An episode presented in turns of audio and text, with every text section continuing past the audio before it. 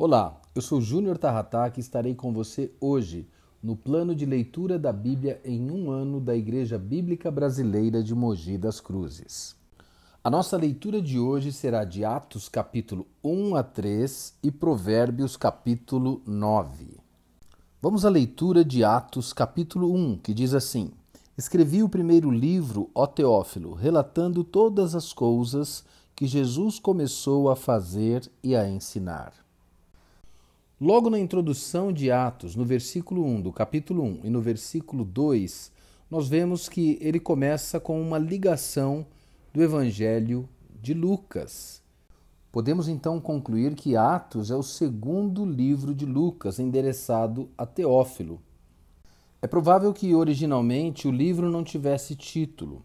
O seu título nos manuscritos gregos é Atos, e alguns acrescentam Atos dos Apóstolos. Um esboço simples do livro de Atos pode ser dividido da seguinte maneira: Atos 1, de 1 a 5, o Senhor confirma. Atos 1, de 6 a 11, o Senhor comissiona.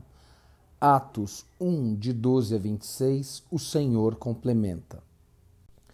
E uma parte interessante no final do capítulo 1 de Atos é a escolha de Matias, o apóstolo que foi escolhido para ficar no lugar de Judas. Matias então foi escolhido ali em um sorteio. Este escolhido ele não poderia ser um novo cristão, um novo convertido, e ele teria que ter visto Cristo ressurreto.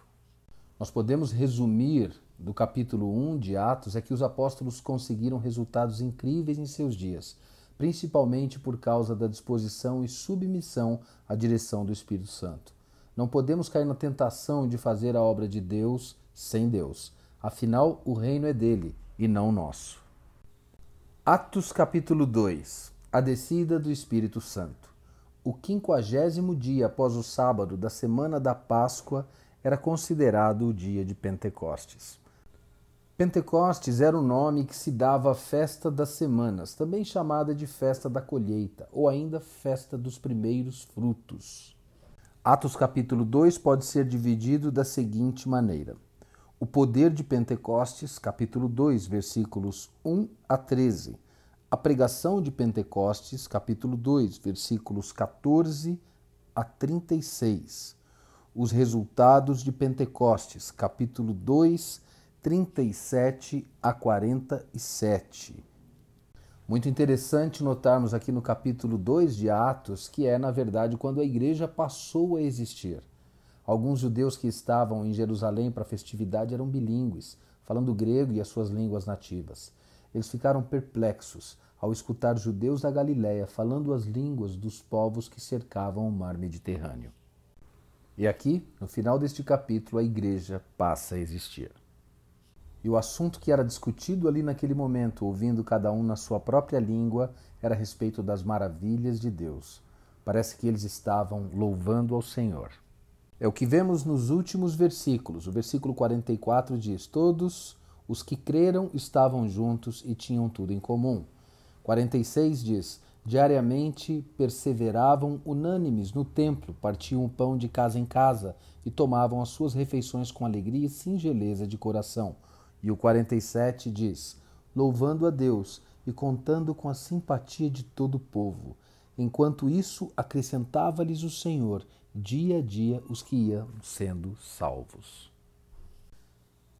Atos capítulo 3 O poder do nome de Jesus. Uma das marcas da igreja primitiva era a oração, principalmente na liderança. Nesta passagem, nós vemos aquele episódio em que Pedro e João subiam ao templo para orar.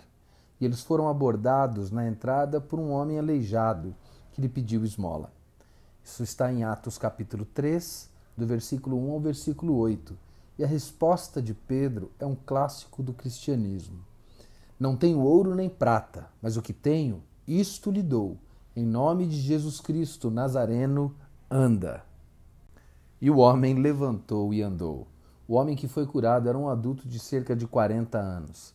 Há muito tempo ele mendigava naquele lugar e era conhecido por todos.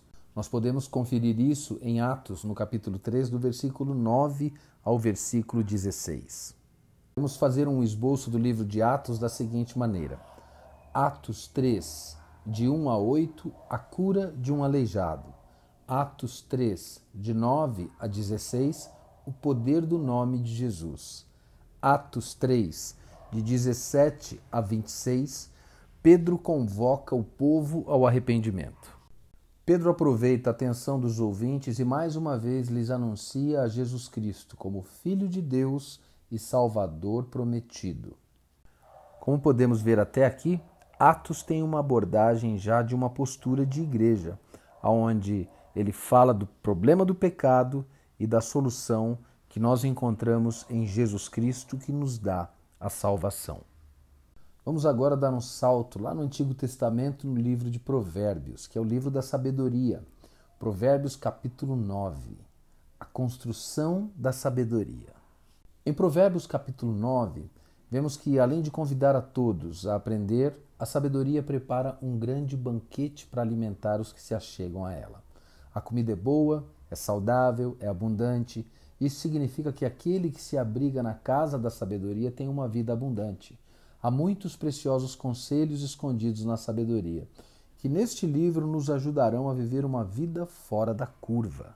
O esboço de Provérbios 9 pode ser dividido da seguinte maneira: Provérbios 9, de 1 a 5, a construção da sabedoria. Provérbios 9, de 6 a 12, o conselho da sabedoria. Provérbios 9, de 13 a 18, o convite da loucura.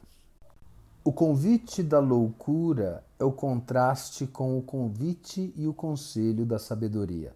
O versículo 13, por exemplo, do capítulo 9 diz: A insensatez é pura exibição, sedução e ignorância.